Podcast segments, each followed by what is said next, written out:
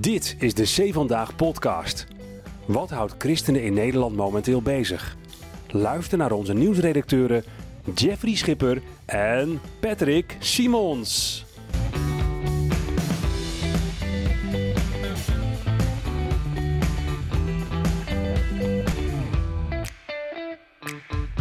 Het belooft een hele bijzondere aflevering te worden. Het is de allereerste C-Vandaag podcast. En daar moet op gedronken worden. Hi-ha-ho. Toch, Patrick? Ja, maar ik ga niet meezingen. Jij bent niet zo van een zangfestijn. Ik ben geen circusartiest. Nee. Zeg je dat ik het wel ben, hè? Om met Johan Remkes te spreken, ik ga niet op commando kunstjes doen hier. Oké. Hey, maar daar moet inderdaad op gedronken worden. Ik kreeg van de week de vraag, want het is de allereerste podcast, zei je al, hè? Van C-Vandaag. We heten vanaf nu geen CIP meer. Ik kreeg van de week de vraag van iemand, waar staat die C nu eigenlijk voor? En toen heb ik geantwoord voor Kava. Ja. Dus om het te vieren hebben we vandaag Kava. Dus ik stel voor dat wij proosten op het succes van onze nieuwe website. Oh, lekker. Heerlijk. Die fles gaat leeg. Ja, dat denk ik ook. Ja. Dat doen we ook bijna nooit natuurlijk, Kava, tijdens de podcast. Nee hoor. Dat heb ik een keer geproost op dominee Kort, hè, omdat hij de rechtszaak heeft gewonnen. Op de godsdienstvrijheid. De 100ste podcast. Ja, maar we zien altijd wel wat, ja.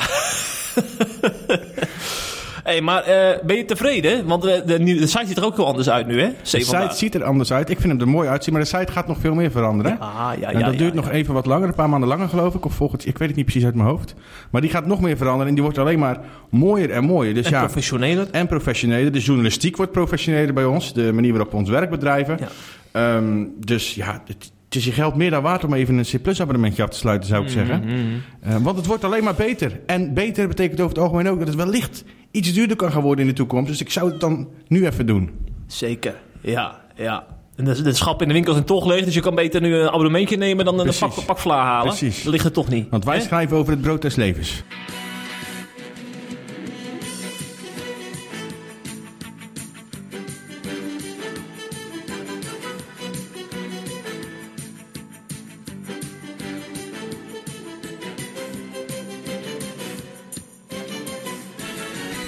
Maar het is niet alleen maar blijdschap vandaag. Je hebt je vast ook alweer geërgerd, Patrick Simons. Jeffrey, ik heb me deze week zitten ergeren aan niemand minder dan Roelof Bisschop. Dan ben je dat misschien niet helemaal van mij gewend. Dat is jouw grote fan. Meestal erger ik mezelf, wat meer als het politiek gezien is, wat meer aan de linkerkant van het spectrum. Dit keer was het toch echt Roelof Bisschop. Ik vind het eerlijk gezegd namelijk behoorlijk dom en SGP onwaardig om een minister, en ik quote, het boodschappenmeisje van het kabinet, einde quote, te noemen. Dat is namelijk wat Roelof Bisschop deed. Roelof Bisschop is Kamerlid namens de SGP. Hè? En hij noemde stikstofminister Christianne van der Wal, die de laatste tijd natuurlijk veelvuldig in het nieuws is. Die noemde hij dus het boodschappenmeisje van het kabinet. Dat vind ik heel jammer, want SGP is voor mij juist een partij die traditioneel heel veel ontzag en respect voor zowel de rechtsstaat als de overheid heeft. En ik vind het jammer dat juist iemand van die partij dan eigenlijk meegaat in populisme, in spierballentaal en in onnodig denigrerende opmerkingen. Ik zou zeggen, laat dat lekker aan PVV over en aan de Forum voor Democratie. En zorg voor een gezond, rechtsconservatief, christelijk geluid van jouw kant zonder dit soort opmerkingen daarbij te gebruiken. Overigens ergerde ik mezelf ook behoorlijk aan, eigenlijk minstens zoveel, aan de manier waarop BNR, waar hij die uitspraak deed. Dat is een radioomroep, hè. Eigenlijk zei hij het als een tussenzinnetje van een uitgebreid gesprek. En BNR lichtte dan net dat ene tussenzinnetje eruit om als kop boven het artikel te zetten. Daar heb ik net zoveel aan geërgerd. Ja. En ook aan de vreselijke overdreven wijze waarop collega-politici reageerden. Tot en met zelfs de minister van Justitie en Veiligheid, Dilan Yeşilgöz, die dacht ook even dat ze haar mening erover moest geven. Ik zou zeggen, jij hebt op dit moment wel betere dingen te doen, want het halve land staat namelijk in brand. Maar ook zij reageerde op Bisschop. Maar wat mijn grootste ergernis uiteindelijk is dat het nu totaal niet meer gaat over de, in mijn ogen, goede inhoudelijke punten die Bisschop tijdens dat gesprek, maar ook de afgelopen weken heeft gemaakt over dit, in dit hele debat.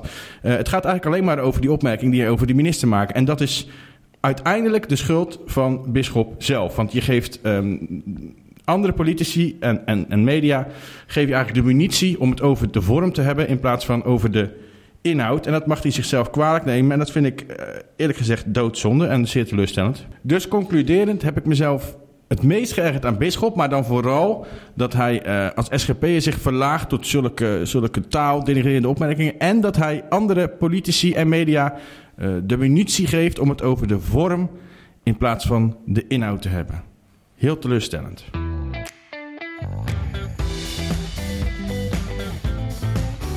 Het laatste nieuws uit Christelijk Nederland bespreken we in de C-Vandaag podcast.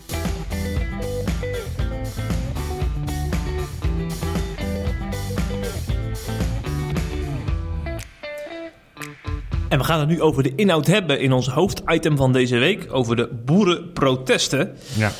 Alhoewel inhoud. We gaan het natuurlijk niet hebben over Natura 2000 en over ammoniak en zo. Daar hebben wij allemaal geen kijk op. Nee, ja, kijk wel erop, maar geen verstand van. Nee. Dus we gaan het vooral hebben over wat er allemaal gaande is, hè, qua emoties. En ook misschien wel de kloof tussen Den Haag en de rest van het land. Want hoe ervaar jij deze stikstofcrisis tot nu toe? Rustig. Persoonlijk heb ik maar van één ding last gehad. En dat is dat toen uit mijn woonplaats de boeren vertrokken richting Stroe. Dat was bij die eerste grote demonstratie, weet je wel. Twee weken geleden inmiddels zeker? Of een week? Twee weken. Die vertrokken, dat is natuurlijk 2 of 3 uur rijden vanaf ons. Dus die vertrokken om 4 uur 's nachts volgens mij. En die vonden het nodig om toen te gaan toeteren. Zo. Terwijl ik heerlijk lag te slapen. Dus toen heb ik wel even, toen was ik prompt, stond ik aan de kant van het kabinet. Ja. Want als je mij in mijn slaap stoort... Ja, 5 minuten. Maar als je mij in mijn slaap stoort, dan ben ik gelijk je vijand. Mm-hmm. Maar verder, nee. Verder merk ik er weinig van. Wat jij net eigenlijk al zei. Ik vind dat ik er niet heel veel over kan zeggen. Omdat ik simpelweg niet genoeg van het onderwerp af weet. En ik vind dat je dan ook niet te veel harde en uitgesproken meningen moet hebben. Zeker niet nu meer. Wat ik wel zie, en dat is een beetje een helikopteranalyse.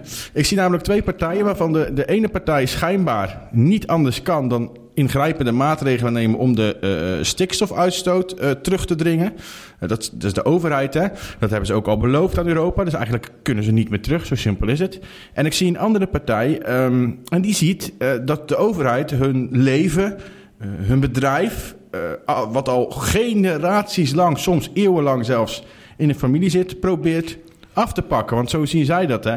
En als je die 2 dingen naast elkaar zet, ja, als ik heel eerlijk ben, Jeffrey, dan zou ik eigenlijk niet weten. Ze hebben nu een bemiddelaar aangesteld, Remkes, hè? Johan Remkes, ja. Snap ik de keuze eigenlijk niet zo goed. Ik had liever die ex-SGP gehad, hoe heet die? Elbert Dijkgraaf, ja. Maar goed, ze hebben nu een bemiddelaar aangesteld, maar ik kan me niet voorstellen dat die bemiddelaar tussen die 2 dingen die ik net schets tot enige oplossing zou kunnen komen. Mm-hmm, ja. Want het zit zo ver bij elkaar vandaan. Dat ik denk, ja. Ik ben heel bang dat het juist enorm gaat escaleren. Sterker nog, elke dag dat dit langer duurt, wordt mijn angst voor escalatie alleen maar groter. Het ging dinsdag, het is nu woensdag, het ging gisteren al bijna mis. Toen er in Heerenveen, dacht ik, een politieagent een pistool trok. We hebben alleen maar hele korte beelden gezien, dus laten we het daar vooral niet te veel over hebben. Je weet niet wat er voor gebeurd is, waarom die dat deed, wat de gevolgen waren. Dus laten we vooral daar niet te veel over zeggen. Maar we kunnen er wel van zeggen dat dat toch wel in de buurt komt van escalatie. En de sfeer lijkt ook grimmiger en grimmiger te worden. Dus ik moet het zien. Ik heb het geluk dat ik geen kinderen heb. Dus het is niet dat ik heel veel aan de toekomst denk. Mm. Ook niet in mijn consumptiegedrag, om eerlijk te zijn. Ik eet lekker vlees. Maar dat terzijde. Maar ik zou wel alvast een moestuintje beginnen als ik jou was. Want straks zijn de winkels leeg. Ja. En verder laat ik het allemaal op me afkomen, Jeffrey. En jij? Jongen. Jouw vrouw heeft toch een poosje een moestuin gehad? Of heeft ze dat nu niet meer? Ja, in Utrecht hebben we een tijdje gehad. Maar nu hebben we een bak in de voortuin staan. Dat is wat dichterbij. Ja, daar kan je ook geen jaar van eten. Nee, gewoon een paar aardbeien één keer in zoveel tijd. Ja, dan verhonger je. Ja.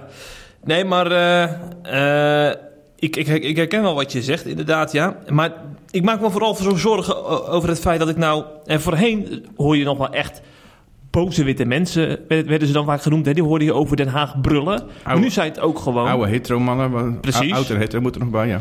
Maar nu zijn het ook echt gewoon nuchtere mensen met een middeninkomen. Gewoon mensen die ik niet zo snel als radicaal zou zien. Dat die ook aan het verharden zijn. De groep wordt groter. Ja, die wordt groter, ja. De middengroep, steeds meer mensen uit de middengroep komen in de wantrouwende anti-overheidsgroep terecht. Dat bedoel je toch? Ja. En ik zag een prachtige tweet erover van Wierd Dukje, verslaggever van de Telegraaf. Ja. Ongelooflijk en dramatisch hoe snel Nederland van een als voorbeeldig beschouwde high-trust society is afgegleden naar een low-trust samenleving. Ja. En dat is ook gewoon zo. Heeft hij zelf verder geen rol in natuurlijk, hè? Sorry, je moest er even uit. Omdat hij allemaal van die artikelen schrijft. Wierd kan wel. Ik ben het heel vaak met Wierd Dukje eens trouwens. En ik vind het een goede journalist in tegenstelling tot heel veel anderen. Maar ik vind wel eens dat hij wat hij anderen verwijt, dus van tussen aanhalingstekens linkse mediajournalisten, zeg maar, dat hij hetzelfde doet, maar dan op rechts. Mm-hmm. Dus een beetje van één kant belichten. Een beetje ophitserig af en toe wel. Ja. Maar verder, het is trouwens ook een predikantszoon, hè? Ja, dan moeten we een keer interviewen eigenlijk. Ja. Predikantgezin. Ik denk dat hij dat wel doet. Ja. Maar dan zal het een video-interview moeten zijn, vermoed ik. Oh, dan gaan we onze videoredacteur afsturen. Ja. Leuk. Die heeft een mooie naam. Hey, maar wat mij ook opviel, het CDA heeft enorm geblunderd. Het CDA is natuurlijk lange tijd de boerenpartij van Nederland geweest. Hey, je hoeft alleen maar in Wijnland in te kijken. Ik zag een CDA-bord staan in verkiezingstijd. Ja. En nou was afgelopen weekend in Nijkerk was er een kleine bijeenkomst met Boswijk, dat Kamerlid, en Hoekstra, de minister. Derk Boswijk, ja. Gaan we het zo nog over hebben? Ja.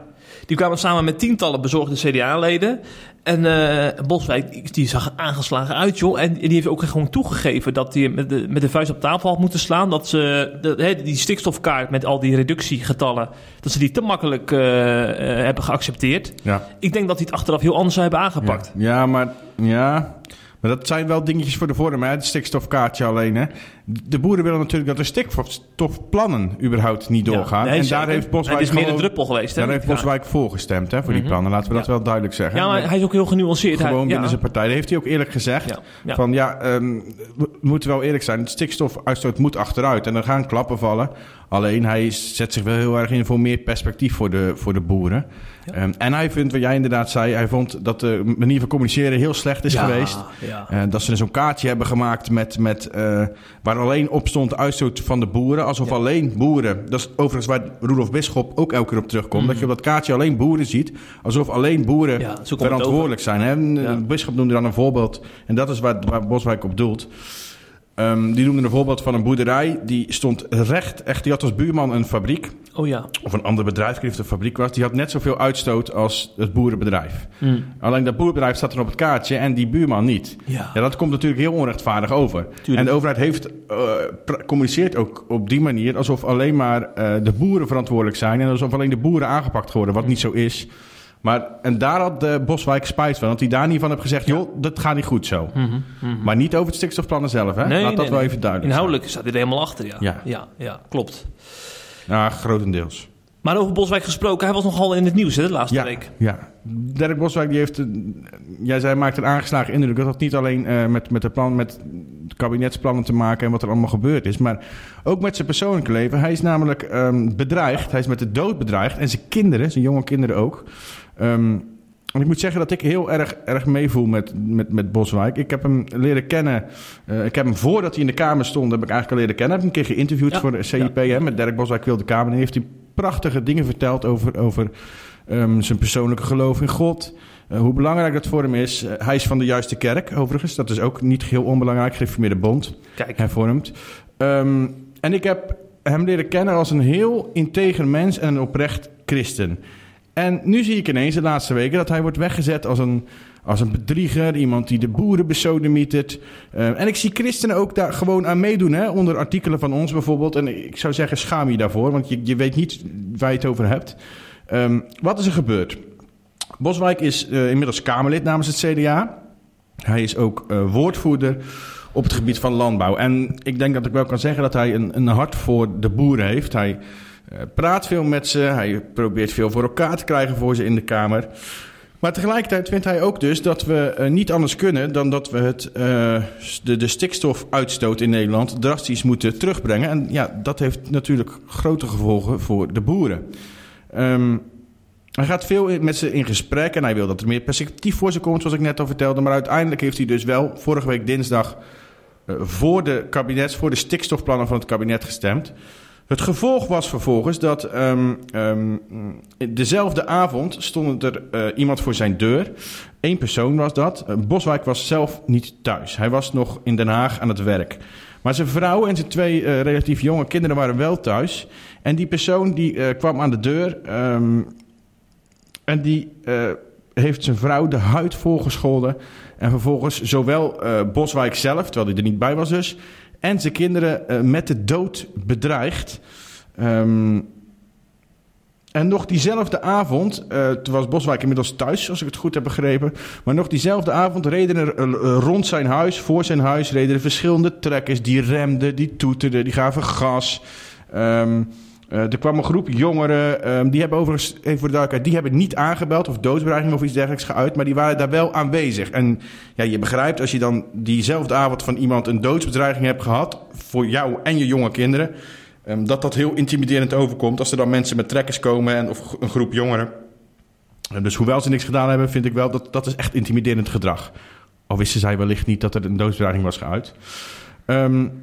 Nou, wat deed Boswijk vervolgens? Hij besloot om een paar dagen thuis te blijven. Want hij dacht, niet omdat hij bang was, maakte hij overigens later heel duidelijk, maar omdat hij gewoon, en ook dat vind ik heb ik heel veel respect voor, omdat hij in eerste instantie vader is en pas in tweede instantie politicus. Ondertussen werd hij in zowel de media als op social media door tal van mensen helemaal afgemaakt. Jan Dijkgraaf, een bekende columnist, die noemde hem bijvoorbeeld in een column vergeleken met Judas. En hij noemde hem fariseer, hij noemde hem een nagemaakt. Hij zegt dat het allemaal niet echt is, dat het allemaal overdreven is. Dat hij wellicht alleen maar thuis is gebleven die paar dagen om zich te beraden op zijn positie binnen het CDA. Omdat hij eigenlijk weg wil, omdat hij eigenlijk dat beleid toch niet wil steunen, weet je wel. Allemaal insinuaties. Wellicht heeft hij een goede bron, maar ik denk dat het een beetje insinuaties zijn in het wilde weg. En hij werd eigenlijk van alle kanten, in de reguliere media viel dat gelukkig wel mee, maar van heel veel kanten werd hij echt bejegend als een bedrieger die eigenlijk gewoon mee is gelopen in het paadje van het CDA en de boeren in de steek heeft gelaten en die daarna een bedreiging, een doodsbedreiging heeft verzonnen om het slachtoffertje te spelen. Nou, daar kan ik echt eerlijk gezegd ontzettend boos om worden. Vooral toen Forum voor Democratie, Gideon van Meijeren, in de Kamer nog eens ging vertellen dat het wellicht om een 70-jarige vrouw ging die doodsbedreiging had geuit. En dat bracht hij op een manier alsof van, hij stelt zich aan, er kwam alleen maar een 70-jarige vrouw haar beklag doen. Nou, vervolgens kreeg hij weer natuurlijk alle drek over zich heen van heel die achterban van bijvoorbeeld Forum voor Democratie. Dan zou ik aan jou willen vragen, Jeff. Jij hebt twee kinderen. Jij hebt twee jonge kinderen. Mm-hmm. Stel nou dat jij hier aan het werk bent. Je bent hier een podcast met mij aan het opnemen. En er komt iemand bij jou thuis. Je vrouw doet open. En die tegenover jouw vrouw bedreigt diegene zowel jou als jouw twee jonge kinderen met de dood. Is het voor jou dan relevant of dat één of twee personen zijn? Helemaal niet. Is het dan relevant of het een vrouw van 70 is of een jonge boerenknaap van 25? Nee, vrouw van 70 kan nog aangestuurd zijn ook, hè? Exact, ja, maar een doodsbedreiging. Ik krijg het gevoel van alle mensen dat het ineens, hij heeft het verzonnen en hij heeft het erger gemaakt en hij is slachtoffer, maar het was maar één persoon en maar een 70-jarige vrouw. Ja, nou en? Nee, dat maakt niet uit. Zijn kinderen worden met de dood bedreigd. Doe eens normaal. Wat ga je nou, dan gaan ze het ineens bagatelliseren. Ik word er nu alsnog boos om bijna. En tot slot, en dan hou ik erover op voordat ik de microfoon ga slopen. Hij heeft daarna uitgebreid nog gesproken over, dat heeft hij ook zelf verteld, hè, dat van die ene persoon. Hij heeft nooit verteld, het was een groep boeren of wat dan ook. Dat is een beetje door de media in de wereld gekomen. En in het interview, dat was volgens mij met WNL, waarin hij vertelde dat het inderdaad om één persoon ging. Daar vertelde hij, en dat illustreert precies hoe Derk Boswijk is, want laten we heel duidelijk zijn. Het is natuurlijk een heel klein groepje boeren, misschien nog geen 1%, dat is een gok wat ik nu doe, maar echt een heel klein boerengroepje die echt geweld gebruikt en die doodsbedreiging uit. Hè. Laten we de overgrote merendeel, die wat je ook van dat staken en dat blokkeren van wegen enzovoort vindt, maar dat gebeurt voor de overgrote merendeel gewoon vreedzaam. Die zijn heel bang en die zijn heel boos en die zijn gefrustreerd, maar die gaan niet mensen met de dood bedreigen of wapens of zo gebruiken. En dat beseft Boswijk ook heel goed. En dat liet hij dus ook in dat interview goed merken. En dat zegt dus heel veel over zijn persoonlijkheid voor mij. Hij vertelde namelijk dat hij bedankte iedereen die hem gesteund had in die paar dagen dat hij thuis had gezeten na die bedreigingen. En daar vertelde hij een voorbeeld bij dat hij van meer dan 50 boeren uit het hele land het aanbod had gekregen om samen met zijn gezin in hun bed and breakfast van die boeren te verblijven als hij zich thuis niet meer veilig zou voelen. En daarmee wilde hij eigenlijk aangeven, kijk maar, zo zijn boeren echt. En als je dat zegt nadat je zo behandeld bent door zowel media, door, ja, op social media en door iemand die aan je deur komt en je intimideert, dan ben je echt voor mij een goed mens. En daarom concluderend zou ik willen zeggen, ik ben het politiek gezien heel vaak niet eens met het CDA en dus ook niet met Boswijk. Maar ik durf wel, en dat zeg ik niet snel, maar ik durf echt mijn hand in het vuur te steken dat het een integer persoon en een oprecht christen is. Daaraan toevoegend dat het wel heel moeilijk is om als integer persoon en oprecht christen politicus te zijn. Dus we gaan zien hoe lang die dat volhoudt. Ja, compromissen sluiten bedoel je? Ja. Ja, dat is een lastige. En spelletjes spelen. Ja. En wie daar wars van is, dat is dominee Floris den Oosten. Een nuchtere PKN-predikant uit Maasdijk. Heeft jarenlang in Bruinissen gewoond, in Zeeland en ook in Twente. Dus hij kent het boerenleven ten voeten uit. Heeft veel mensen daar ontmoet. Heeft hij in Bruinissen gestaan als predikant? Ja, zeker. Protestantse gemeente. Oh, confessionele gemeente daar, ja. En ik heb Floris even gebeld, want hij was in Stroe, waar ik net al over had, hè, dat grote boerenprotest, waar duizenden boeren op afkwamen. En Floris was daarbij om ze een steun in de rug te geven. En ik vroeg hem dus waarom hij daar was. En toen begon hij, vond ik wel heel bijzonder, over zijn oma. Dat is namelijk een boerendochter, die leeft nog steeds, die is 95 jaar. En haar ouders, die kregen maar één opdracht mee na de Tweede Wereldoorlog, zei hij. En dat is nooit meer honger. En die hebben de handschoen opgepakt. En ik denk dat deze anekdote wel tekenend is voor hoe boeren hierin staan, hè? Zeg maar, dit sentiment wordt heel erg gevoeld van, wij hebben, zeg maar, het land opgebouwd in de jaren na de oorlog. Ook een beetje overdreven natuurlijk. Een beetje overdreven, maar dit is wel tekenend voor hoe mensen, zeg maar, in het debat zitten. En Floris die heeft dat dus met deze anekdote geïllustreerd. En ik vroeg hem natuurlijk waarom hij als dominee daar was. Hè? Want ik bedoel, ja, je kan ook zeggen van, dat laat ik gewoon lekker aan de mensen die zich inhoudelijk ook met deze thematiek bezighouden. Maar hij zegt, als dominee heb ik een profetische rol om te duiden wat er aan de hand is in deze samenleving. En dan verwijst hij ook naar het toeslagenschandaal, naar de Groningers. En volgens hem is dit het zoveelste schandaal waarin mensen slachtoffer worden van overheidsbeleid. En daar wil hij voor opkomen. Hij verwijst naar de oud-testamentische profeten die ook opkwamen als er sociaal onrecht plaatsvond. Ja. En die wonden er ook geen doekjes om, zei hij vervolgens. Ik zie je al een beetje bedenkelijk kijken. Vind je het een populist of zo? Ik zeg helemaal... Ik was gewoon geconstateerd aan het luisteren naar je. Nee, ik geloof niet dat ik hier een mening over heb. Nee. Oh, maar dat vind ik ook heel verstandig van je. We hoeven niet overal een mening over te hebben. Nee, weet je het zeker? Redacteur met de mening. Ja, precies. Zo scheld jij mij uit. Ja. Als ik het niet met je eens ben. Dus eigenlijk ben jij een soort van dictator die de redactie leidt hier. En als ik het dan niet met je eens ben, dan zeg je, we maken onze website niet voor een redacteur met een mening. Ja, terwijl ik wel om je mening vraag. Ja, precies. Ja. Terwijl mijn mening ook gewoon belangrijk is. Ja, en directeurtje hoort dit ook, hè? Ja. Dus die luistert gewoon mee vanuit Spanje. Ja. We zeggen niet waar in Spanje, want... Je zit natuurlijk weer in Spanje, terwijl wij hier hard aan het werk zijn. Ja. Gelukkig hebben we de Kava nog. Ja. Waar gaan we volgende week zien op de borrel, de bedrijfsborrel? Ja, leuk. Ook weer Kava. Ja, daar gaan we vanuit. Ja. Kava vandaag. Zeker. Wie misschien nu ook wel aan de Kava zit, is boer Bert de Wilde. Hij is boer in Twente. Ik heb hem gisteren even gebeld. Ja, dat is een hele nuchtere boer, is dat ook. Maar als je dan inderdaad ook weer over deze thematiek begint, dan wordt hij toch... wild, joh. Ja. Het is echt bijzonder hoe mensen dan opeens... Dat komt omdat wat ik net in die inleiding... in de ergernis al vertelde... Die mensen zien natuurlijk hun levenswerk... en niet alleen hun levenswerk, maar ook dat van hun dat vader, opa, grootvader, overgroot... Dat gaat soms echt tot in de 19e eeuw terug, hè? Ja. Zo'n bedrijf. Ja, en dan pakt zo'n overheid dat af. Hè? Dat is hun perceptie, hè? Dus tuurlijk word je daar giftig van, Jeff. Ja. In Den Haag worden er leugens verkondigd, zei Bert de Wilde tegen mij. En op een gegeven moment... Ik ging natuurlijk wel een beetje testen van... heb ik nou met een normaal mens te maken of met een wappie? Want ik hou niet zo van wappie gedrag. Nee, weet je zeker? Ja. Sorry. Ik zal even een alarmpje erbij pakken. Hij zei dat hij ook helemaal niks met die complottheorieën heeft... die allemaal worden verkondigd. Maar hij voegt er wel aan toe... soms komen er wel eens complottheorieën uit. Of dreigen uit te komen. En daar moest hij aan denken toen hij dus hoorde dat er in Stroe, dat waar dat het protest was, dat er ondanks in de media kwam, naar buiten kwam dat er een plan op tafel lag om 25.000 woningen te bouwen. En de overheid heeft natuurlijk altijd gezegd van nee, dat reduceren van al die landbouw, dat is niet bedoeld voor woningen, voor migranten of voor wooncrisis. En als er zo'n plan naar buiten komt, dan komt het natuurlijk bij die boeren over van hey, ze willen ons naaien. Ja. Zo vatten ze dat op. Ja, en terecht, dat snap ik wel. Ja. En terecht, dat is heel begrijpelijk. Heel begrijpelijk, die emoties. Ja. Wat ik trouwens, het allemaal werkt natuurlijk voor C-Vandaag. Hè? Je weet waar de C voor staat, Patrick. Kava. Dat, dacht je dat ik nou iets anders ging zeggen? Nee, dat had ik eigenlijk niet verwacht. Maar dat vind ik dan, wij interviewen dan natuurlijk bewust een boer die christen is, want anders heeft het voor ons geen zin om aan die stikstofcrisis aandacht te besteden. Nee. En dan vind ik het zo mooi dat hij dan zegt dat zijn geloof in God en de Bijbel, dat voor hem dan toch bovenuit stijgt. Hè? Als je vraagt of hij wanhopig is of zo, of dat hij niet meer slaapt. Ja.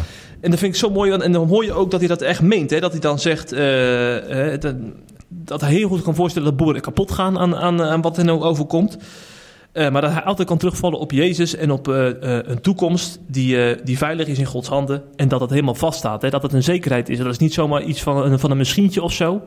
Maar daar haalt hij dus echt kracht uit samen met zijn gezin. Hij heeft ook nog 4 kinderen. Hij wil zijn bedrijf aan een zoon van 24 doorgeven. Ja, die kan beter een studie gaan volgen. Ja, dat gaat het denk ik ook niet worden. Nee. Maar mooi om... Trouwens, deze boer gaat door een videoman bezocht worden. Net onze redacteur, Patrick Goede. Dus we gaan hem ook nog op C-Vandaag video zien. En ik denk dat het een inspirerende man is. Ja. Dus mooi dat hij ons te woord wil staan. Ja. En wat ik ook nog wel even toe wil voegen aan het hele onderwerp over boeren. Hoewel ik heb niet heel veel verstand van het dossier en van het onderwerp, maar wat ik wel weet, wat volgens mij ook wel redelijk vaststaat, is dat die boeren echt heel erg benadeeld worden en zijn. Hè, de afgelopen 25 jaar. Er werd continu gezegd, het kan wel doorgaan je bedrijf, maar dan moet je die aanpassingen doen. En dan 4 jaar later, nieuw kabinet, dan moet je elke keer hebben ze aanpassingen gedaan. Elke keer meegegaan met het kabinet. Elke keer veel geld geïnvesteerd om aan de voorwaarden te voldoen. En uiteindelijk zegt het kabinet na 20 jaar, 25 jaar of 30, ik weet de tijdspannen niet, zeggen ze alsnog weg, de helft moet weg, of je moet helemaal weg. Mm-hmm. Ja, dan is het toch ook wel een beetje logisch dat je woest wordt. Hè? Laten we heel eerlijk zijn. Ja, ja. Dus heel veel begrip voor de boer. Zo is dat. En gebed voor de boer. Laten we dat niet vergeten. Ook. En voor de overheid. Voor allebei. Mm. Maar dat zegt Bert ook trouwens. Want dan vroeg ik ook even, vind je dat niet moeilijk om te bidden voor de overheid, nu je er zo in staat, zo wantrouwend. Maar hij zegt van nee, dat blijft de opdracht en dat blijf ik ook doen. Voor wie bidt hij dan? Voor Caroline en Roelof? Nee, hij heeft geen namen genoemd. Nee. Gewoon echt dit kabinet. Ja, oké. Heel goed. Ja, dat vind ik ook mooi, ja. We moeten toch even naar de hoofdstad, hè? De hoofdstad die jij zo over afschuwt, Amsterdam. Ja, afgelopen vrijdag, Jeffrey, kregen wij een verontrustend mailtje van evangelist Jan-Dirk Liefting. Zeg ik het zo goed? Ja, hè? Die werkt voor Stichting Evangelisatie Shofar. En een van hun activiteiten is om het woord van God te delen met mensen op de Amsterdamse Dam. Daar deden ze elke maand, 1 dag in de maand gaan staan ze daar, en dan delen ze gratis bijbels uit aan mensen. Dat is een van hun belangrijkste evangelisatieacties. Daar hebben ze een vergunning voor van de gemeente Amsterdam. Dus dat is allemaal prachtig, allemaal goed geregeld. Prachtig werk wat ze doen.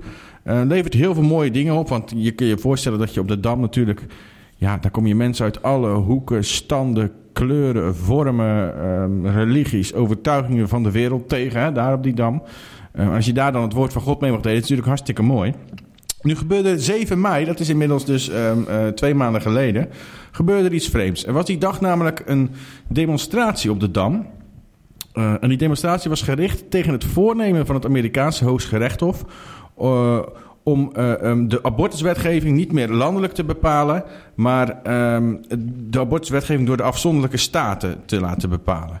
En let op, het wordt elke keer nu in de media gezegd, abortus wordt afgeschaft in Amerika. Dat is absoluut niet het geval. Zo framen ze het wel graag. Maar het is juist zo dat de wetgeving rondom abortus veel democratischer wordt, want Hiervoor werd het beslist door rechters die aangesteld werden. Nu wordt de wetgeving gemaakt en uitgevoerd en beslist door gekozen volksvertegenwoordigers. Dus eigenlijk is het juist democratischer. Maar dat terzijde. In Nederland vonden de moderne Dolomina's het nodig om op 7 mei dus hun stem te laten horen voor de Amerikaanse vrouwen. Dat mag. En dat was precies op dezelfde dag, op de maandelijkse dag, dat Shofar op de Dam stond om bijbels uit te delen. Nou, dat zorgde voor hele mooie gesprekken, maar er gebeurde ook wel iets heel naars. Er was namelijk een abortusdemonstrant, die nam een bijbel in ontvangst. En vervolgens stak hij die, het was een jonge man uit mijn hoofd, stak hij die bijbel in de brand. Dus een bijbelverbranding op de Dam. De stichting vertelde daar destijds het volgende over, en ik quote: in eerste instantie werd daar niet tegen opgetreden door handhaving, maar de opgetrommelde politie greep alsnog in en maakte een proces verbaal op. En Shofar noemde destijds die bijbelverbranding aangrijpend. En ze zeiden, er kwam in die verbranding heel duidelijk naar voren dat deze beweging, dan gaat het over de pro-abortusbeweging, Gods woord uit de maatschappij wil hebben. Gelukkig greep de politie uiteindelijk in. Daarna bleef de politie de rest van de dag bij onze bus staan. Ze staan er al met een grote bus en dan om die bijbels uit te delen. En ze bleven bij onze bus staan om de orde te bewaren. We danken de gemeente Amsterdam en de politie dat ze hiervoor hebben gezorgd. En dit was dus op 7 mei, of kort na 7 mei zeiden ze dit natuurlijk, nadat dat plaatsgevonden. Dus dat is 2 maanden geleden. Nu vond er afgelopen zaterdag, stond er opnieuw een demonstratie gepland van dezelfde groepering, een pro-abortusgroepering. En dit keer omdat het Amerikaanse Hooggerechtshof definitief had besloten dat de abortuswetgeving door de afzonderlijke staten worden bepaald, wat ik net vertelde. En nu besloten de Nederlandse vrouwen dus opnieuw om hun stem te laten horen en de Amerikaanse vrouwen daarmee te steunen, zoals ze het zelf zeggen. Ik zou dan, en weer even terzijde zeggen, steunen ze de dagelijkse verkrachten en ontvoerde christelijke meisjes en vrouwen in Afghanistan maar op die manier. En stroomde de Dam maar vol voor de vele Afghaanse meisjes die van de Taliban niet meer mogen studeren en de vrouwen die enkel gesluierd naar buiten mogen. Want gek genoeg hoor ik diezelfde groepering, sorry dat ik even uitweid, maar gek genoeg hoor ik diezelfde groepering nooit over islamitische landen. Terwijl, als je naar de top 10 gaat kijken van waar vrouwen het meest onderdrukt worden en waar vrouwen het minste rechten hebben, dat zijn voor het overgrote merendeel islamitische landen. Maar nee, ze richten zich op Amerika, want daar wordt abortuswetgeving democratischer. Nogmaals, dat was weer even een uitweiding. Afgelopen zaterdag was dus opnieuw raak, was opnieuw een demonstratie. En nu kom ik uiteindelijk bij het punt. Wat was nou het geval? Weer was het op een dag dat Shofar zou gaan evangeliseren. Nou, dan zou je denken, de politie heeft geleerd van de vorige keer. Toen geven ze ook heel netjes in. Hebben ze daarna bij die stand-by staan. Weet je wat ze doen? Ze zetten gewoon mensen... bij die bus neer, zodat er niks raars kan gebeuren. Maar het tegenovergestelde gebeurde. Echt, wij kregen een mail van die evangelist, van Dirk Jan Liefting dus. En die vertelde dus dat hij, en dat zijn stichting, dat Shofar dus vooraf door de politie benaderd werd.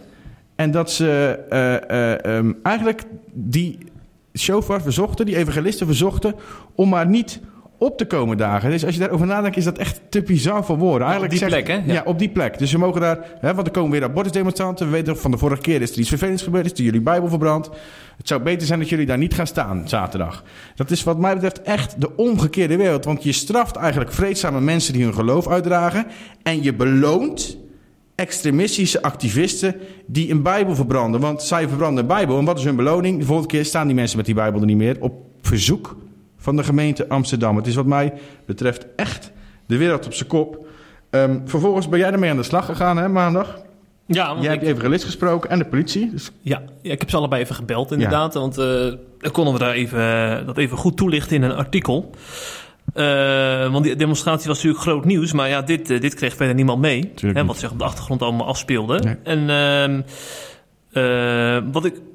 Wat de politie maar inderdaad niet weten was dat ze dit verzoek stuurden omdat ze verwachten dat er een grootschalige demonstratie zou plaatsvinden. Dus Jan-Dirk Liefting had het over misschien wel 10.000 mensen dat ze die verwacht hadden of zo.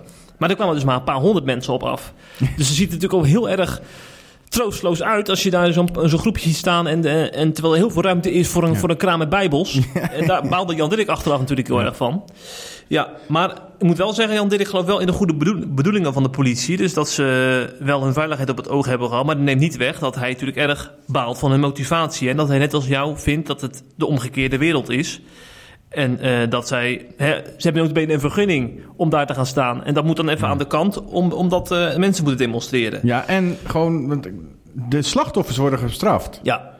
Dus ja, zij hebben zich niet gewelddadig gedragen vorige keer. Zij hebben geen pro-abortusvlag in de fik gestoken. Inderdaad. Nee, dat hebben die pro-abortus demonstranten gedaan. En vervolgens worden zij gestraft. Ik vind dat echt... Ja. Overigens moest ik tijdens een belletje met die Jan-Dirk denken aan de Bijbeltekst... dat God allen doet medewerken ten goede... Want ze moesten dus wat paar straten verder staan op een beursplein of zo. Ja. En na afloop van de demonstratie hebben zij dus heel wat mensen kunnen spreken. Want die liepen er toevallig langs en die stopten bij die kraam. En daar heeft Jan-Dirk heel veel gesprekken mee gevoerd, ook over abortus. En hij heeft heel veel misverstanden kunnen wegnemen, zegt hij. Hij zegt dat niet iedereen even haatdragend was als ze in hadden geschat. Dat ze op een gegeven moment zelfs met de oren stonden te klapperen toen Jan-Dirk vertelde dat er... christenen zijn met hulpverleningsprojecten die voor vrouwen die kwetsbare vrouwen en ongeboren kinderen allemaal hulp op gang brengen. Ja. Blijkbaar wisten zij dat helemaal niet. Dat zegt dus heel veel over die beweging, hè? Dat zegt heel veel. Want vrijwel elke pro-life organisatie, ook degene die bij die abortusklinieken staan, vrijwel allemaal hebben ze een uitgebreide organisatie waarin vrouwen die ongewenst zwanger zijn geholpen kunnen worden. Waarbij ze zowel de vrouw als de vader als het kind, als ze dat geboren laten worden, helpen met geld, met spullen, met eventueel adoptie, met wat dan ook. Vrijwel allemaal hebben ze dat, hè? Maar dat wordt dus nooit verteld. Zie je hoe dat frame ligt, hè? Ja. Het frame ligt bij agressieve mensen die staan te schreeuwen dat je een moordenaar bent. Ja. Terwijl daar nog nooit, zei Kees van Helder laatst, in Nederland nog nooit een foto of beeldmateriaal van is gemaakt. En die evangelist wees ook naar de media. Hij zei, wat dat betreft wordt het debat heel eenzijdig in de media gevoerd, want anders hadden ze dat wel geweten, zei hij. Ging niet over ons natuurlijk, hè? Nee. Wij zijn ook eenzijdig dan, maar de andere kant op. Ja, dat kun je ook wel weer... Een Wierd Dukje. Ja, we doen ook wel eens aan Wierd Dukjes. Dat ben ik wel met je eens, ja. Maar dat is ook logisch. Ja, we kunnen moeilijk... Ja. We proberen natuurlijk heel veel onderwerpen van alle kanten te belichten, maar ik kan geen artikel gaan schrijven waar ik iets positiefs over abortus kan. Nee, maar dat doet het ook niet. Je vindt ook geen christen. Zelfs de meest vrijzinnige christen zal niet pro-abortus zijn. Nee. Zal wel nog begrijpen, maar dat begrijp ik ook wel, dat mensen, een meisje die verkracht is abortus wilde ik. Dat begrijp ik wel. Dat begrijpen we allemaal wel. Ja. Nou... Niet allemaal, hè? Nee, je hebt natuurlijk ook een SGP-jongerenkring en mensen die het niet begrijpen. Misschien. Exact. Ja. Zonder namen te noemen. Maar goed, je noemt al zo specifiek dat we allemaal wel weten om wie mensen dit gaat nu. Ja, je hoeft alleen maar op Twitter te kijken en je ziet de SGP-hoofden zo voorbij komen. Wie ook op Twitter zit is Arnold Huijgen. Die twittert er tegenwoordig op los. Nou. En hij twitterde afgelopen zaterdag was het breaking nieuws. Hij is smalle pad opgegaan, hè? Transfernieuws. Het smalle pad op. Ja, jij hebt het over de Protestantse Theologische Universiteit, hè? Heb je het over? Ja, dat is de universiteit van de PKN, hè? Ja, daar gaat hij naartoe. Ja. En hij gaat dus de Theologische Universiteit in Apeldoorn verlaten. Ja. En dat is nog wel een rigoureuze stap. Ja, als buitenstaander zou je misschien denken, wat boeit mij dat nou? Ja. Een of ander transfernieuwtje uit theologenhoek. Maar... dit is echt groter nieuws dan heel veel mensen denken. We hebben het over een theoloog. Volgens mij was hij zelfs genomineerd voor de Theoloog des Vaderlands. Tot bij de laatste 3 afgelopen jaar. Is dat zo? Dat ja. Hij had de kans op. Hij heeft een bestseller geschreven afgelopen jaar over Maria. Daarvoor ook al een groot boek. Icoon van genade. Heb je hem gelezen? Ik heb hem gelezen, ja. Die wil ik ook nog lezen. Ja, ik heb hem uitgeleend. Hij is echt prachtig. Uitgeleend aan wie? Aan iemand uit de kerk. Oh ja. En daarna ga ik hem lezen. Okay. Ik heb geen tijd nog, joh. Ik leen boeken meestal pas uit als ik ze zelf gelezen heb. Nee, maar ik wil eerst een boek over Pim Fortuyn lezen. Die heb ik ook nog van een of andere redacteur gehad. Met een mening, ja. Nou, dan ben je nog wel een jaar bezig. Dat is een boek van 700 bladzijden. Echt heel zijn levenswerk zit erin. Ja, en heel goede punten. Maar dat terzijde. Pim Fortuyn en Arnold Huijgen in 1 item vind ik wel een beetje... gaat alle kanten op vandaag. Komt door de kava. Dat denk ik ook. Maar Arnold Huijgen, die is dus vertrokken bij de Theologische Universiteit Apeldoorn. Dat is natuurlijk onderdeel van de Christelijke Gereformeerde Kerken. En die hebben we al heel vaak in de podcast besproken. Een kerk waar 70.000 mensen lid zijn. Waar heel veel aan de hand is. En daar komt deze transfer volgens mij ook vandaan. Er zijn heel wat ontwikkelingen aan vooraf gegaan. Huijgen had het in zijn toelichting op zijn blog over zijn vertrek. Namelijk ook over... een context om op een gezonde manier theologie te beoefenen. En daaruit proef je dus dat hij dat in deze context in Apeldoorn niet echt meer ervaart. Ja. Is dat een beetje kritiek op de... Ja, daar proef je er doorheen, hè? Ja. Te weinig ademruimte. Ja.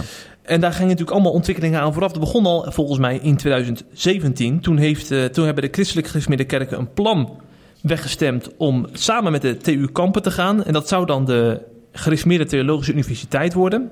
Een soort fusie. Maar ze hebben daar nee tegen gezegd. En dat is helemaal verkeerd gevallen. Mijn vrouw zat al toen nog aan de TUA. Nou, mensen konden de CGK even... Jouw vrouw zat aan de TUA? Ja, die heeft daar gestudeerd, man. Dat is een vrouw? Ja, natuurlijk. Ja, Pet, doe nou niet alsof alsof vrouwen daar geen studie mogen volgen. Waarom ga je nou serieus op in? Ja, dat is ook zo, ja. Je doet precies waar ik op hoopte. Maar goed, ja, leuk. Ik wist het ook gewoon, hè? Ik ken je vrouw, hè? Ja. Maar... mensen die waren echt woest op de CGK. Want die mensen, wij zijn natuurlijk ook gewoon met een gezonde verstand daar aan het studeren. Die denken van over 10 jaar of 20 jaar is er misschien wel geen Theologische Universiteit Apeldoorn meer. Ja. Dus die moeten nu alvast samen gaan met de TU Kampen om daarop voor te borduren. Ja. Maar nee, de CGK heeft voor hun in hun ogen een hoge kerkmuur gebouwd. En ging gewoon verder zonder de vrijgemaakte en de Nederlands gereformeerden. Ja. Daar komt natuurlijk nog de vrouwenkwestie bij. Want we weten allemaal dat de vrouwelijke ambtsdragers de CGK in de greep houdt. En afgelopen synode werd natuurlijk besloten dat er voor hen geen ruimte is. De kwestie vrouwelijke ambtsdragers. Ja, de kwestie voor de duidelijkheid. Hè? Niet de vrouwen, hè? En Huijgen ziet het natuurlijk ook, hè, die ontwikkeling. En je merkt gewoon ook aan de manier waarop Huijgen is ontwikkeld... dat hij volgens mij zich kapot ergert aan dominees als Van der Zwan en Egas... die van die hardliners die vrouwen in het ambt niet pruimen. En dan heb je ook nog de kerkelijke eenheid kwestie. De CGK is altijd een kerk die naar buiten toe met Jan en allemaal verbinding zoekt. Maar daar is dit jaar verandering in gekomen. Ze zijn uit de nationale synode gestapt. Dus een synode waarin allerlei kerken van verschillende geur en smaak deelnemen. Daar willen ze niet meer in zitten. Contacten met andere kerken zijn teruggesoefd, ook via de Raad van Kerken. En... samenwerkingsgemeenten, daarin wordt het CGK-beleid nu bepaald. Dus ze werken samen met andere gereformeerde kerken. Nou, geen ruimte meer voor homorelaties, geen ruimte voor vrouwelijke ambtsdragers... geen deelname voor kinderen aan het heilig avondmaal in die samenwerkingsgemeenten. Dus we hebben het over gemeenten waarin ook heel veel mensen zitten... die niet aan het CGK gebonden zijn. En daar wordt de lijn van de CGK gehanteerd. Dus kortom, ze hebben de contacten met de andere kerk sterk teruggeschroefd. En Huijgen heeft er ook de noodklok over geluid, hè, op de synode in april. Mm-hmm. Die heeft echt hele vergaande termen gebruikt. Hij sprak van de ware kerkgedachte dat hij binnen zou sluipen in de CGK. En een recept voor sectarisme, omdat de CGK zich op een eigen eiland terugtrekt. Kortom, dit gaat er allemaal aan vooraf, aan dit ene transferbericht... En iemand als Arjan Witsier, dat is een CGK-dominee uit Apeldoorn... Mm-hmm. Is het ook opgevallen natuurlijk, al die ontwikkelingen. En hij zegt dan ook naar aanleiding van het vertrek van Huijgen... dat als iemand als Huijgen daar onvoldoende ruimte dus aan de TUA vindt om te theologiseren... dan is er iets heel erg mis. En hij roept op tot interne bezinning over de vraag... of we wel doorgaan op de weg die de CGK nu is ingeslagen... Ja, ik denk dat Witsier hier ook de spijker op zijn kop slaat. En dat heel veel mensen met hem dit berichtje van Huijgen niet alleen opvatten als zomaar een verhuisbericht, maar ook echt als een stip op de horizon. En ik denk dat Herman Zelderhuis, rector aan de TUA, hier ook echt wat mee moet. Want stel je voor dat dit één schaap is dat over de dam is. Ja, ik denk dat dat heel ongezond is voor een kerk. Ik denk het ook. Voor een universiteit Als je natuurlijk alles wat een beetje liberaler is... want laten we eerlijk zijn, dat is Huijgen natuurlijk gewoon. Ja. Of de andere kant op strenger is, dat maakt even niet uit. Maar als je alles wat buiten je eigen... als je nog maar één geluid hebt, laat ik het zo zeggen... dan is het natuurlijk niet goed. Het is juist heel goed als universiteit om verschillende geluiden te hebben. Oh. En hij voelt zich natuurlijk gewoon niet meer vrij genoeg... om zijn geluid te laten horen. Ja, dat kan niet anders. Dat hoor je door die blog heen. Ja. Klopt. Hij was ook heel veel kritiek op hem. Maar ik heb veel links en rechts hoorde ik van predikanten. En dan gaat het natuurlijk voornamelijk om behoudende predikanten. Ja. Om conservatieve predikanten, die wij ook natuurlijk regelmatig spreken binnen de CGK. Misschien nog wel vaker dan de wat minder conservatieve. Ja. Ja. Hoorden wij natuurlijk wel veel kritiek op Huijgen. Die vinden hem eigenlijk te licht. Om in die zo zeggen ze dat gesproken, hè? Te zwaar of te licht. Ja. Die vinden hem te licht, hè. Maar ja, als je dus nu naar de PKN gaat... Ja, ik hoorde ook geluiden iemand zeggen... het zegt veel over de PKN. Ja, dat klopt. Daar is wel iedereen welkom. Ja, ja. Maar als je iedereen die niet volgens jouw straatje, perfect in jouw straatje wandelt, weg wil hebben uit de universiteit of uit een kerk. Hij gaat trouwens niet weg uit de kerk. Nee, hij blijft lid van de CGK. Ja, dat zegt hij. Maar dat vind ik niet goed. Ik vind het juist heel belangrijk om verschillende geluiden te hebben. Ja. Ja, ja. Zolang de kern overeind blijft. Hè? Kijk, verschillende geluiden bedoel ik niet iemand die gaat zeggen dat Jezus geen zoon van God is. Of dat Jezus niet is opgestaan. Dat is heel wat anders. Dat is echt cruciaal. En dat zegt hij, daar heb ik hem trouwens een keer over geïnterviewd. Daar kunnen mensen nazoeken op CP. Of op C-Vandaag, sorry. C-Vandaag? Ja, C-Vandaag. Moet ook nog even aan wennen. Heb ik hem daarover geïnterviewd. En dan zegt hij, toen zei hij ook, zolang de kern maar overeind blijft. Hè? En de kern is de mens, God heeft de wereld gemaakt, de mens heeft gezondigd. Ik vat het nu mijn eigen woorden een beetje samen. Daar is Jezus voor gekomen. Die is gestorven voor ons. Die is opgestaan. Die is naar de hemel gevaren. Die komt terug. Als je daarin gelooft, dan ben je gered. Zolang die kern overeind... kan er helemaal geen sprake zijn van een hellend vlak... Tuurlijk waar die conservatieven dan zo bang voor zijn. Hè? Dan kan je anders denken over bijvoorbeeld vrouwelijke ambtsdragers... of over homoseksualiteit... of over de 7 dagen schepping, ik noem maar wat... of over al die onder... Maar, Maria zelfs dus ook. Over Maria, precies. Daar kan en mag je anders over denken. Daar hoef je niet mee eens te zijn met Huijgen... of met iemand, wie dan ook. Je mag je eigen mening hebben. Maar zolang het verschil op die dingen zit... moet het nooit een breekpunt worden, vind ik. Ja. Vind ik ook in kerken zo. Zolang het verschil op dat soort dingen zit... kan het geen breekpunt worden. Het kan pas een breekpunt worden als het verschil zit in de leer van verzoening. Ja. En over Jezus. En over Gods almacht, bijvoorbeeld. En laten we ook gewoon eerlijk zijn. Ik leer in mijn eigen kerk het meest van mensen die theologisch gezien verder van me afstaan. Want die zetten mij aan het denken. En ik denk dat in de CGK Huijgen die rol perfect kan vervullen. Exact, ja. Maar ik vraag me af in hoeverre mensen zich, dus dat moet ik dan ook wel weer toegeven, die aan het denken gezet zouden kunnen worden, omdat ze ver van hem afstaan, zich... Dat nog laten gebeuren bij hem. Hè? Ja. Dus die gewoon misschien automatisch al dichtklappen... zodra het woord Huijgen valt. Ja precies. En daar niet eens van willen leren. Hè? Dat kan natuurlijk ook zo zijn. Dat kan zeker. Ja. En het is natuurlijk ook niet de meest innemende man. Hij kan best wel hoogmoedig overkomen. Ja. Dat helpt ook niet mee. Iedere toptheoloog is dat een gevaar natuurlijk. Ja. Hè? Dat je zoveel kennis hebt. Ja, ik ken er eentje waarbij dat niet is. Professor De Reuver. Ja, precies. Die is niet arrogant. Die heeft trouwens het laatste 50-jarige jubileum gevierd. Hè? Of was het nou 25? Nee, 50. 50? Daar heb jij over geschreven toen ik met verlof was. Ja, daar was ik in de kerk. Prachtige dienst van mooi joh. Ja. Oh, die wil ik nog bellen trouwens. Of die hier voor ons wil gaan schrijven. Ja. Kan ik dat dus doen? Doe dat. Doe het anders nu. Live in de uitzending. Ik ga meteen na de voice-over van de afsluiting van de podcast ga ik dat even doen. Dat is een goed idee. Ik zeg nog één keer proost op de C-Vandaag podcast. Proost. En volgende week is de borrel, dan gaan we uitgebreid proosten. Dan doen we het nog uitgebreider. Ja, dan gaan we al onze successen vieren. Met wie ga je dan een podcast maken volgende week? Met Kees van Velzen. Ah, leuk. Blaricum. Ah, heel leuk. Over Israël. Dat ligt aan of het in het nieuws is, hè. Gewoon het laatste nieuws gaan we bespreken. Okay. Ik denk dat de boeren ook weer voorbij komen. Ja. Dus... Doe hem de hartelijke groeten. Ga ik zeker doen. Okay. En tegen alle luisteraars... zeggen Santé. We... Er komen nog heel veel C-Vandaag podcasts aan. Zo is dat. De groetjes. De mazzel. Hopelijk heb je genoten van deze C-Vandaag podcast. Volgende week is er een nieuwe aflevering. En blijf via cvandaag.nl op de hoogte van het laatste nieuws uit Christelijk Nederland.